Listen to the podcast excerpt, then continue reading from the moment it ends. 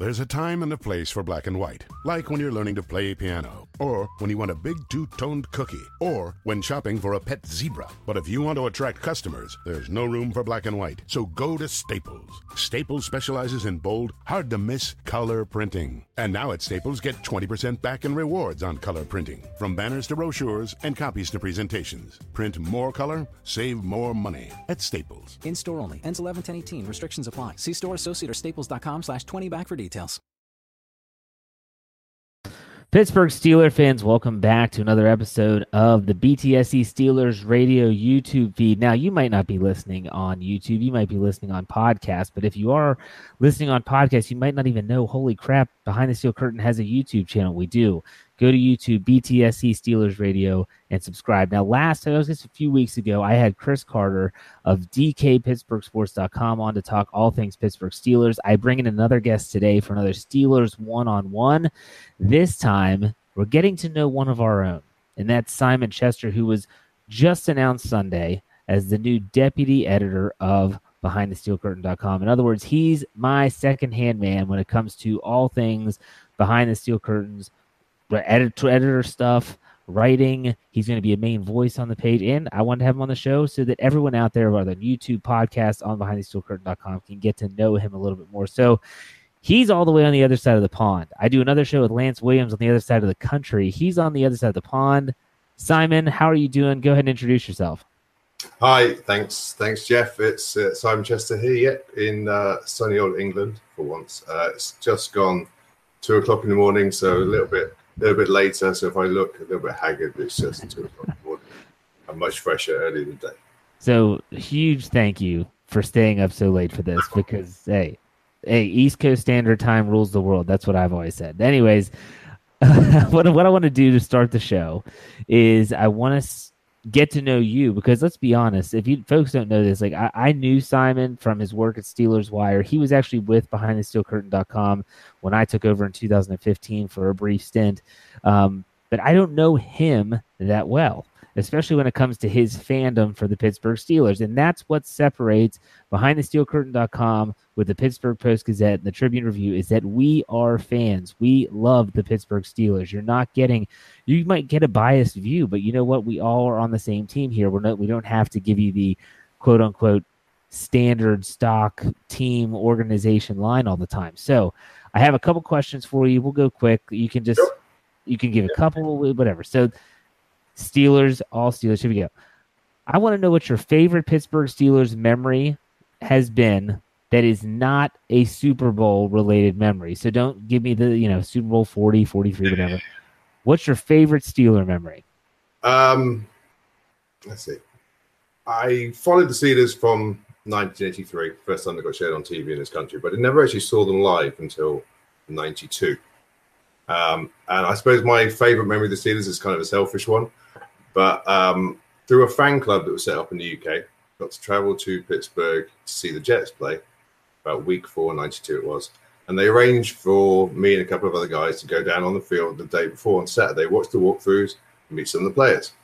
And they gave us a trophy to present uh, from the fan club. It was the Steelers, Steeler Nation UK MVP for the 1996 season, it would have been. It was going to Greg Lloyd they packed me off with a little trophy, and my prize was to give Greg Lloyd a trophy on the sideline during uh, half like little break during walkthroughs. Um, while it was a great moment, it was a humiliating moment because he didn't want the trophy. He didn't want to be bothered at practice. He swore quite a lot, and the PR man was a little bit awkward about the whole exchange. but I did get a five minute period with him where he's, he asked me if I played football at the time. I was playing linebacker, and he offered to show me some moves. So spent five minutes on the sideline with Greg Lloyd doing pass rush, you know, doing spin move, doing ball rush. And that was the humiliating part. Again, he asked me to ball rush him. I'm six foot six at that time, about 270 pounds. I'm feeling pretty good about myself physically. Get out of my stance. I hit him as hard as I can. And literally, he doesn't flinch. He looks at me, he kind of like shrugs, laughs a little bit, and then goes straight rushing back onto the field. So it's a highlight in a weird way. it's a memory I will never forget, and I can always replay that entire afternoon in my head, second by second. But it's also a humiliating memory at the same time. So it's yeah, it's a bit of both. It's a great memory, but it's also a horrible one. That's a great story. I mean, that's that's one of those stories that you don't expect, but that's a great story. With which might lead us into the next question that I have, and that is, who's your favorite Steeler of all time? I'm torn. Jack Lambert is my all-time favorite. He's the man that I saw when I was 13 on the highlight video, and I realized that I'd been wasting my time playing rugby and soccer in this country. And clearly, American football was the sport I was destined to play. And I spent a lot of my life trying to be like him, and clearly you can't. So my career ended quite early. And then in a formative years, Rod Woodson. Okay. He was he was my idol from the second I saw him. And the day he left was the closest I'd probably ever come to crying about a player leaving a team. That was rough and i was young and i, I loved rod woodson and i had a lot of his gear yeah that was difficult that was really Yeah, difficult I clear out shirts because if you didn't clear out shirts the way I used to buy them in my youth, I would have a wardrobe full of them. So I, I give them to charity and stuff like that. But one of the few that I've kept is is Rod Woodson's 92, 92 Yeah. vintage shirt, I think it was here. A, a cool story about Rod Woodson is, or more so, not necessarily him, is that he used to have a really cool restaurant in Station Square in Pittsburgh, and I used to go there a lot as a kid. Where And- now I think Hooters ended up being there on the corner, Yeah. Station Square, Yes. Woodson's All Star Bar and Grill. Exactly. And the, it was actually, it wasn't that bad. no, it, it had some cool memorabilia on the walls. It was like AstroTurf with that was actually lined. It was a really cool atmosphere. And I'll never forget. I went up. I went back to that area in the high school, and I saw that, and it was closed down, and it was like a ghost town. It was just depressing. But in at the same, but high, but the Jerome Bettis' Grill Thirty Six is phenomenal too. So it's kind of like a catch twenty two. I try and get to Pittsburgh as much as I can, which generally averages to once every couple of years. I fly out to watch. I get like back to back games, so I package it up. The strange thing about keep going to Pittsburgh and going to Station Squares, I don't see things that are about to change. They've just changed. So I go like, I take some friends. Yeah, this is a really great restaurant around the corner here. Rod Woodson. I get there. Oh, it's closed, and there's sign up. You go to the next year, there's another restaurant. I'm like, okay, this restaurant has to be around here somewhere. Maybe I just like forgot where it is. I did never appreciate the turnover. Yeah. And uh, even Franco Harris's pizza joint in Heinz Field's going to be opening up soon. So that's another Steeler player. And Hines Ward has a restaurant in Pittsburgh now. So a lot of Steeler players. I heard Ben Roethlisberger is going to be opening up a restaurant as well. Yeah, I Um, think I saw something. He wants a couple of restaurants, or he's working on a deal for a couple of restaurants somewhere, somewhere unusual. I want to say somewhere like Georgia or somewhere, Well, somewhere he you wouldn't expect him to necessarily be a brand name to put a restaurant. He has some good and bad ties down in Georgia. I, I don't know what you're talking about. Hearsay. okay. Um, next question. We have two more here. Uh, who's your most hated opponent for the Steelers? Patriots, all day Patriots. There is Really? no question. I don't have to think about it for a second. I despise the Patriots with every fiber of my being. And while, as you said earlier, uh, behind the steel curtain has an element of unashamed bias in some of the writing, I will tell the readerships now. And it's better for you as a, if you want an unbiased piece about the Patriots, do not ask me to write about it. It will just drip from the page you can tell my hatred for the Patriots. I can't help it. I hate Brady. I know he's great. I know he's fantastic. He was an all-time legend. But I despise watching him play, and I despise everything about that team. Well, that's the thing. And people, you know, I'm a school teacher, and a lot of my students, you know, I get into verbal jabs back and forth with them about their favorite teams and stuff. And and I'll say, you know, I can't stand that guy. like, oh, I said, look, Tom Brady's great. He's a phenomenal football player. You can't watch him play and say he is not any good because then you're just lying to yourself. But at the same time, I hate every I hate him with every ounce of my being. I hate his guts. He is too perfect. He is life is too perfect. His life, his attitude, the way he seems to carry it. And I'm sure if I met him and if I hung out with him and got to know the real Tom Brady, I'd come away thinking, oh, that guy's so great. But I don't know him. I don't, don't care about knowing him. I see the player on the field. I see what happens in the games against us, rightly or wrongly. We are have been victims to circumstance, be it our own making or their making. But I don't feel good about the fact they keep losing to that they we keep losing to them. So yes, week 15 last year. Let's not bring that up. Let's so let's not live in the past. You know, I want to know what your kind of expectations are for this upcoming season. Are do you are you an optimist when it comes to the Steelers? Are you a pessimist? Um, do you kind of just stick in the middle? Um, I'd be curious to what you think about the upcoming year. I'm guessing you don't know a lot of English people. Um, by our very nature, we are pessimistic about everything. Um, I would am still pessimistic watching a Steelers game up by 21 points with three minutes left in the game. I still somehow in the back of my mind how is this going to go wrong?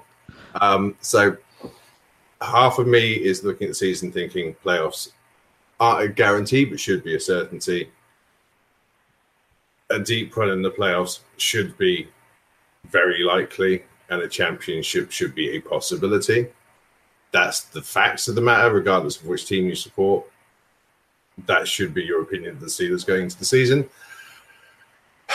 Reality, I could sadly see a couple of injuries going nine and seven, limping into the playoffs, and the early exit. I don't want to believe that's true, but the the pessimistic Englishman in me sees that happening.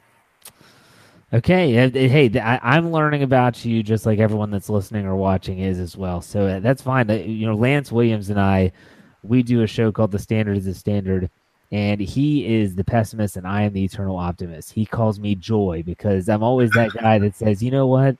And this is the truth. Like my, I watched, I used to watch a lot of games with my dad and my brother, and they're both the oh the Steelers are down by ten, it's over. I'm the, I was the one sitting there like, no, we still have a lot of time left. We can do this. It's Ben Roethlisberger, fourth quarter comebacks. You know, it's I was that kid. I was that guy, and I still am that guy. So I am the optimist. There you go. So let's go I ahead want, and go ahead. Go ahead. Go ahead.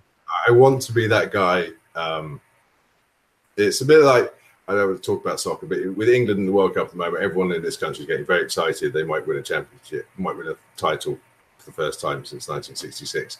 I've seen them lose in five straight finals at key stages of penalties, and I refuse to believe until literally they're holding the trophy in their hand that they won the the contest. So until the Steelers make the Super Bowl, I won't believe they're going to make the Super Bowl. And, and, and, you're not alone. You are not alone. Trust me. If you read the comments of our website, you are far from alone. I think sometimes I'm alone in my outlook more so than the other side of the coin. I think Pittsburgh fans are generally a little bit more pessimistic than other fan bases.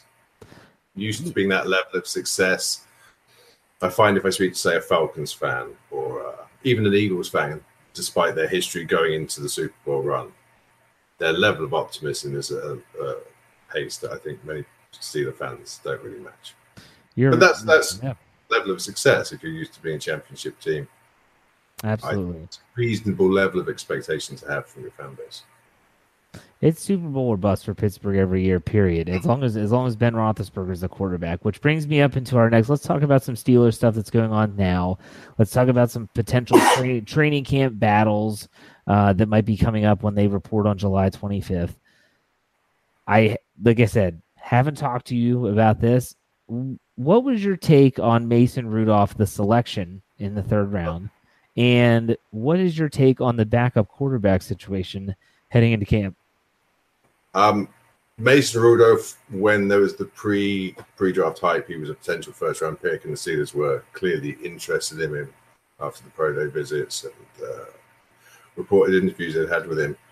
I was prepared to be on board with him as a first round pick. I didn't think he was a first round quarterback, but given the way that quarterbacks were overvalued, and if the Steelers were intent on taking a quarterback, I could have talked myself into being happy with it as a first round pick. As a second round pick, that was where the value lied for him, and that's why I expected him to go off the board. Again, I would have been happy with that, although I was ecstatic about James Washington, who was a guy I had mocked to the Steelers for weeks going into the draft. At three, it was a party in my house. I was, I love Mason Rudolph. I, I love, I appreciate there are limits to his game, and there are points about him that are clearly why he dropped to the third round. But there's enough to like about him as a prospect going forward to be quite excited about it. Whether he turns out to be Ben Roethlisberger's replacement, I think is completely immaterial. He's Landry Jones's replacement. Landry Jones is out of contract next year. Personally, I wish he'd never been in contract for this year or, or last. Um, and he's blatantly his replacement, and he's a far better prospect going into his rookie season than Landry Jones ever was coming out of Oklahoma. vastly overrated prospect. I was surprised we even took him in the fourth round at the time. So, what do you think? I mean, let, let's be honest here. I mean, I think you and I both would like to see Mason Rudolph and even Joshua Dobbs be the backups.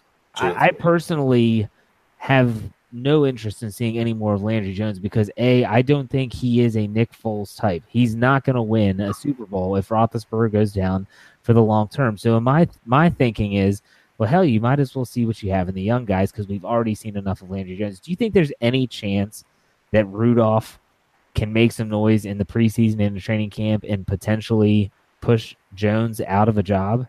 Absolutely. I, I while obviously the coaching staff, as set as it is on the key offensive coaching positions, will be very comfortable with Landry Jones. And Pittsburgh's not exactly been known as a team that will throw rookies into the fray and, and discard veterans yeah, to make way for the young guy. I definitely think he can make noise. And Landry Jones at the same time can make so little noise in his own right that make, he could push Mason Rudolph into the fold. Yeah, I mean, for the last, what, three years, we've pretty much seen Landry Jones almost play the entire preseason. It, it feels that way.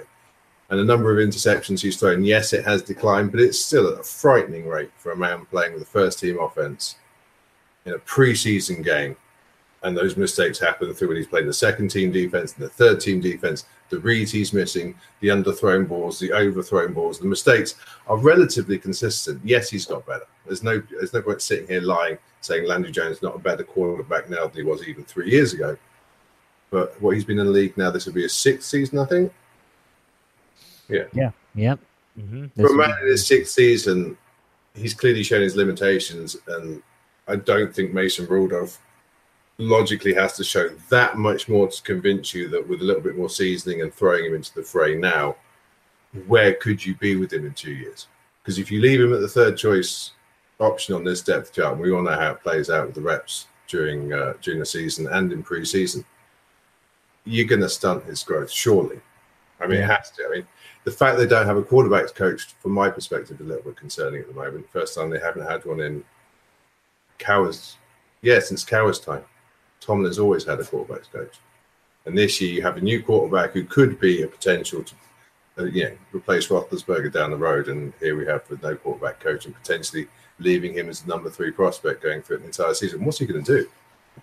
Yeah, I, I will technically Fichtner still has that hat on as the quarterbacks coach, but I'm yeah I'm sure as an offensive coordinator, first time being an NFL offense coordinator as well. I can't you know I know yeah. he did it at Memphis back in like probably before even I was born, but it's been a long time. Oh, absolutely. Okay, so the quarterback situation, I'm actually excited to watch that. I, I, hate preseason football because, as hey, you know, you cover the team as like I do. Writing preseason articles is awful. Trying yeah. to dictate of what happened in a meaningless football game at, at this rate, you know, who gets those first team reps in weeks one and two in the preseason? You know, is it Mason Rudolph? Is it is it Joshua Dobbs gets some time? Are they going to switch, or is it Landry Jones more and more and more that we've seen? But that's going to be something to watch. Let's go over to safety.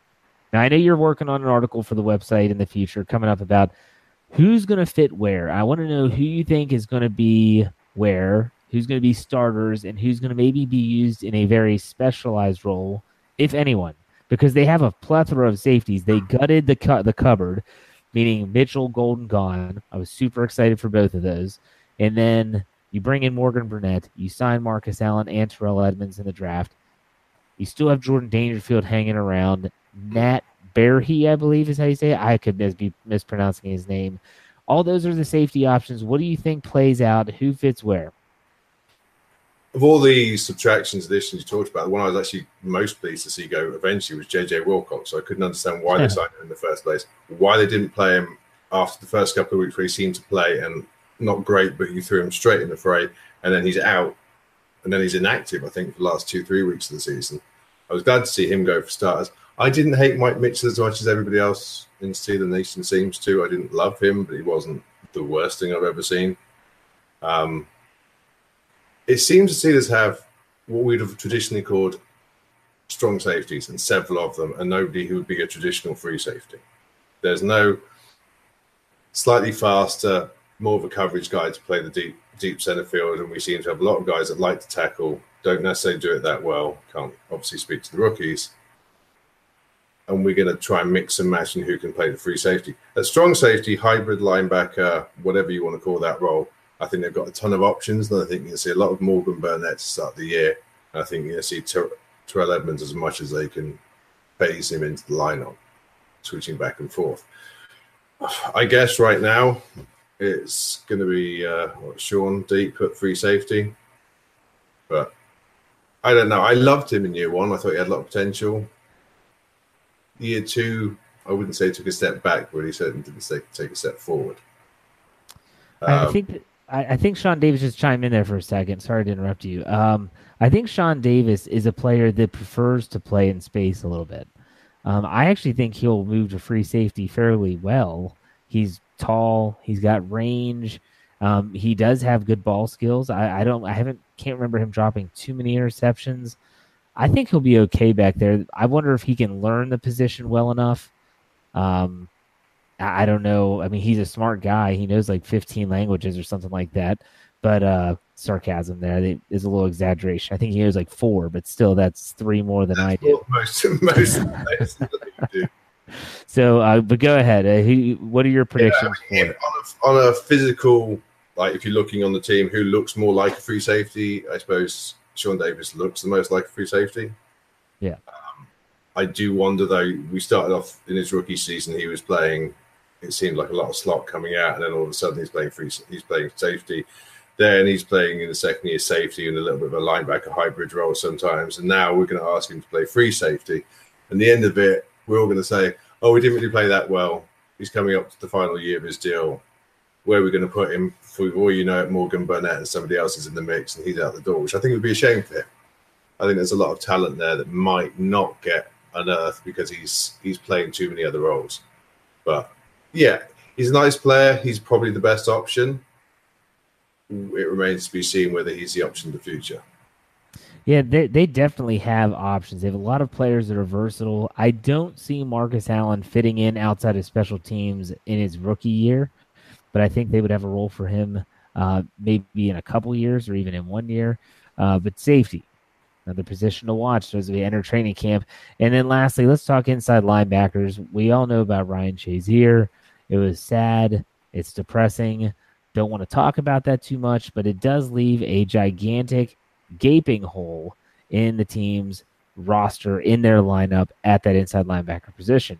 So what do they do? They bring in John Bostic. Now, I don't put too much stock into the who's playing with whom uh, during off-season workouts, but if you do, Tyler Matakevich ran with the ones, John Bostic ran with the twos. I won't buy into that until I see it happening in training camp and or the preseason.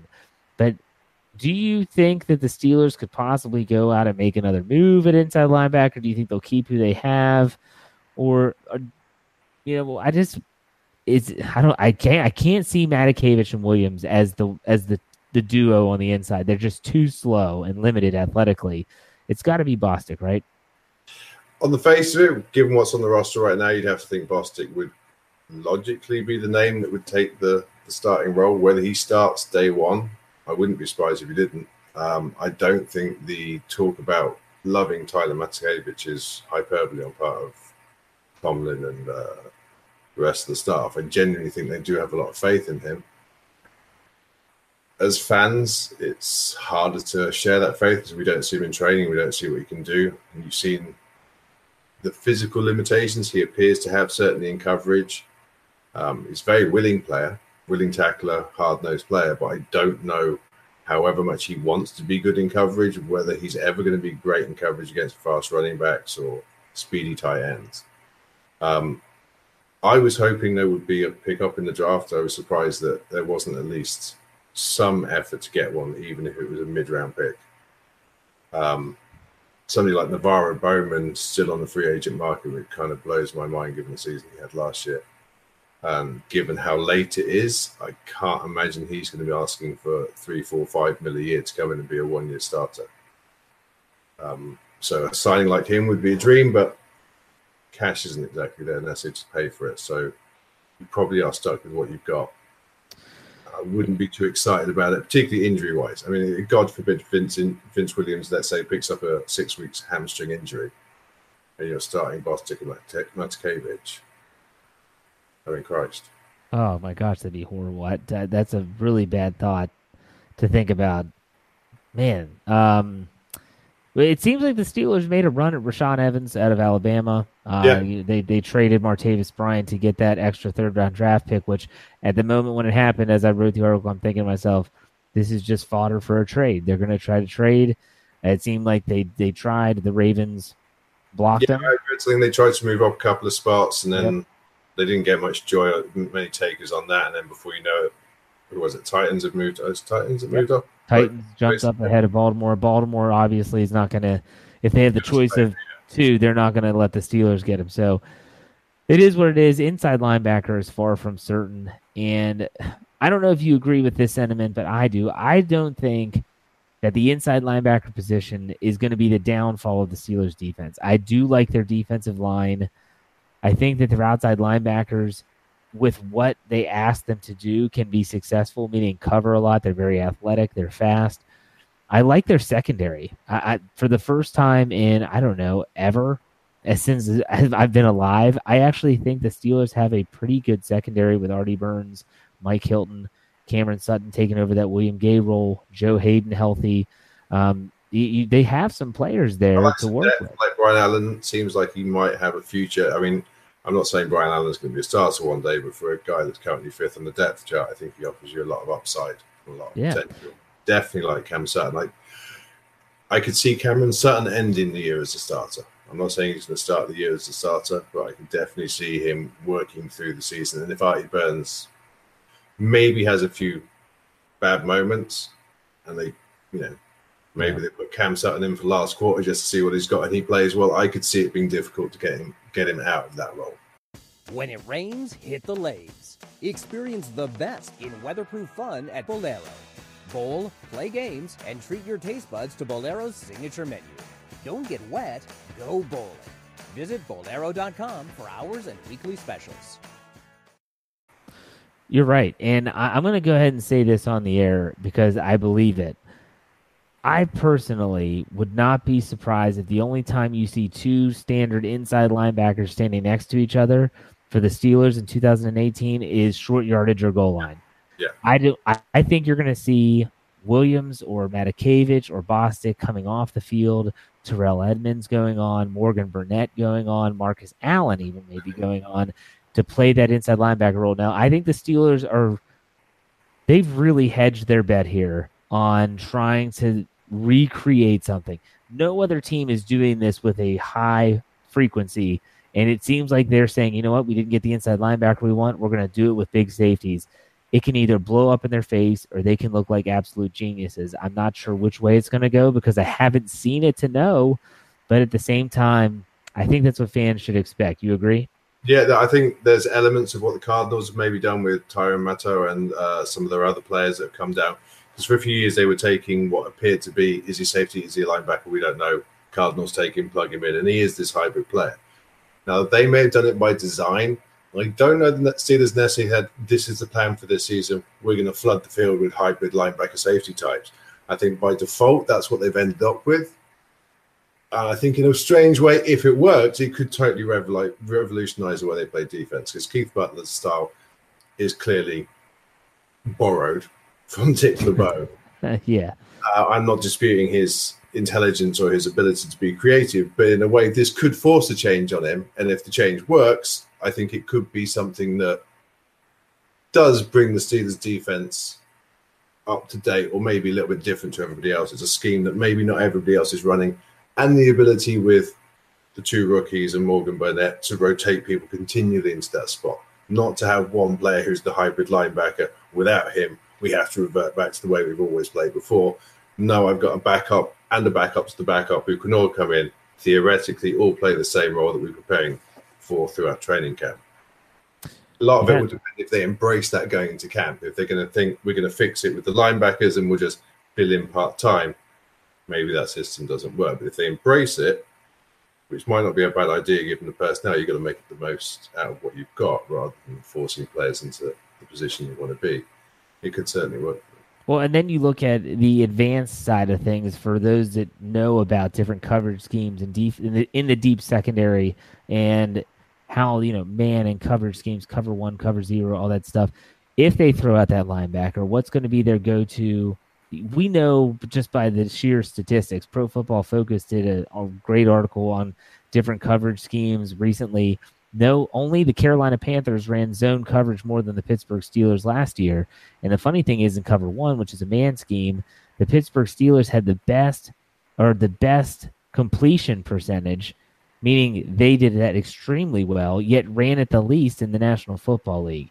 So they're still a zone team. Will that stay the same with a hybrid linebacker? I don't know something to watch. Again, this is these are just like some look fors as we head into training camp. Now, the last segment here, Simon, before I let you go, because I know you've got to be exhausted. It's yeah, man. so it's bigger impact. Okay, I'm going to give you two players.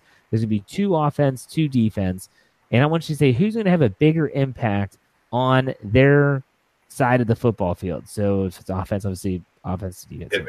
Okay, so the first question is who's going to have a bigger impact in 2018? You have to think about how much you're going to be playing, targeted, stuff like that. Vance McDonald or James Washington? Logic says it should be the tight end, but he's going to get injured. That is him. That is who he's always been. Um, I think I saw an article on Steelers.com today. It was about I'm ready, I'm fully healthy. I just go full speed all the time. That's what I do, practice training, whatever. And my instant reaction to reading that is that's why you get hurt all the time. Maybe going full speed 24 7 is not the way to go. And the way your body seems to respond, it doesn't seem to appreciate it either. So, yeah, I'm going to go James Washington just on the basis, assuming he can stay healthy. And he seems quite a sturdy young man who might take to the rigors of NFL life quite quickly. He's going to probably play all 16 games. He's going to have a few big games in amongst that number. I could see him ending up with 35, 40 catches. And given McDonald probably won't last much beyond six games. Yeah, 30 okay. catches in the season. All right, that's fine. Fair enough. Um, what about the next one? We'll go to the defensive side of the football. TJ Watt or Bud Dupree? Bigger impact in 2018? It, hands down, TJ Watt. Okay. Um, I want to like Bud Dupree. I'm desperate to love any outside linebacker the Steelers ever ever pick up, but I see way more of number 95 who just left in him than I do TJ Watt. That's not a good. That's not a good number to be associated with when we're not talking about Greg Lloyd. Yeah, no, um, no, we're not. Jarvis Landry was poor. Bud Dupree slightly better, but to my mind, not enough better to to expect him to do much. TJ Watt, I like him. He seems to have a real, real potential, real future. Um, a little bit biased because the Watt connection. Maybe you get fall a little bit in love with the what he might be. He could be like his brother, but for a rookie season, he seems to take to it well. And yes, the Steelers don't rush their linebackers like they used to, and it's not the same game. They're not going to be 10, 15 sack seasons for Steeler outside linebackers anymore. But he seems to have the ability to, to do both and make the most of his sacks. Now, on our other show, the other show I do with Lance Williams, we don't say the name Jarvis Jones anymore on that show. Uh, he's referred to strictly as El Busto. Um, so uh, he's oh, it's so bad. So yeah, the fact that you're comparing Bud Dupree to him is not good. It's, yeah, it's not, and nobody wants that in life. El Busto, everybody. So let's go back to the offensive side. This is a difficult one, and it's one that's been asked a million times. Bigger impact, Antonio Brown or Le'Veon Bell? Got to be Antonio Brown, assuming contract is not signed for uh, Bell in the next what two weeks. I guess we've got for that. He's uh, going to miss training camp. It's going to be a slow four game start to the year. Not as a slight to him. I don't think any player that misses training camp can credibly expect to come in and put up big yards from from day one. Antonio Brown is is just a machine. I, I actually I spoke. I interviewed him a couple of, couple of weeks ago for another publication, and he just finished training. He was doing a charity event, and he was going to go home and train for a couple more hours on his own. It's what he does. It's relentless. I, can't bet against a man that's put what five straight hundred yard seasons. Until he stops doing it, I can't believe he's not going to do it. No, you're right. And it's a great point about Bell potentially, let's be honest, more than likely missing all of camp, all of the preseason, that he's going to have a slow start. Remember last year, and I wrote this article for the website a few weeks ago, it was three very mundane weeks before week mm. four against the Ravens where he exploded, but it took a ridiculous number. I think 35 carries to get 140 yards or something like that. Um, so, yeah, slow start. You go with Brown. Makes sense. Last one safety position. Bigger impact this year Morgan Burnett or Terrell Edmunds? Morgan Burnett. I think he's slightly underrated. People don't seem that enthused about the signing when it happened. Um, I appreciate he's in the back end of his career. He's not quite as fast as he once was. Maybe he doesn't have the coverage range that he used to have. But I think we're under, underestimating what a smart, intelligent player he is, how he's called defensive signals for the Packers in the past. There's a solid player that could make a real difference to this team. And the Steelers definitely need some veteran experience throughout that defense. There's a lot of young names back there. The transition from what had been the 2008 Super Bowl team to where we're at now, obviously, has gutted it of a lot of the veteran experience. I think having a name like him back there with a Joe Haden aside, a relatively young secondary, and a relatively young linebacker corps, inexperienced linebacker corps, I think could could really prove dividends on both both ends of the field for them. Yeah, man. Hey, those are great answers, and you backed everything up perfectly.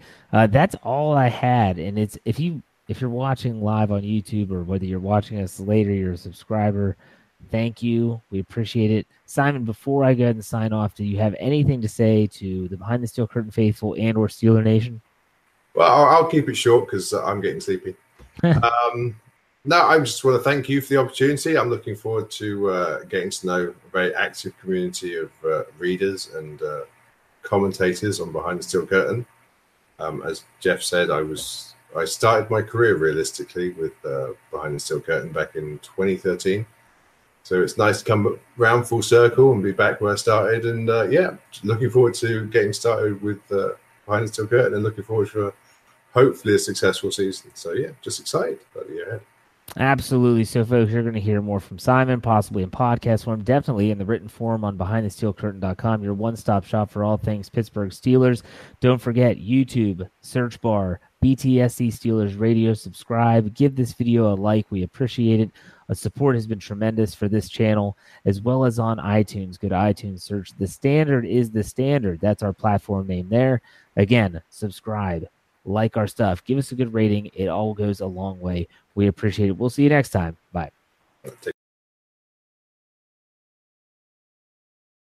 There's a time and a place for black and white, like when you're learning to play piano, or when you want a big two toned cookie, or when shopping for a pet zebra. But if you want to attract customers, there's no room for black and white. So go to Staples. Staples specializes in bold, hard to miss color printing. And now at Staples, get 20% back in rewards on color printing. From banners to brochures and copies to presentations. Print more color, save more money at Staples. In store only. Ends 11 10 18. Restrictions apply. See store associate or staples.com slash 20 back for details details. Hi, I'm Kara Swisher. I want to tell you about another podcast you should check out. It's called Recode Decode. Every week, I talk to tech and media's key players about how they're changing our world. I interview tech executives like Facebook CEO Mark Zuckerberg, political figures like Hillary Clinton, and media personalities like John Carreyrou, who literally wrote the book on Theranos. Once again, the name of the show is Recode Decode, hosted by me, Kara Swisher. You can find it on Apple Podcasts or wherever you listen to the show. See you there.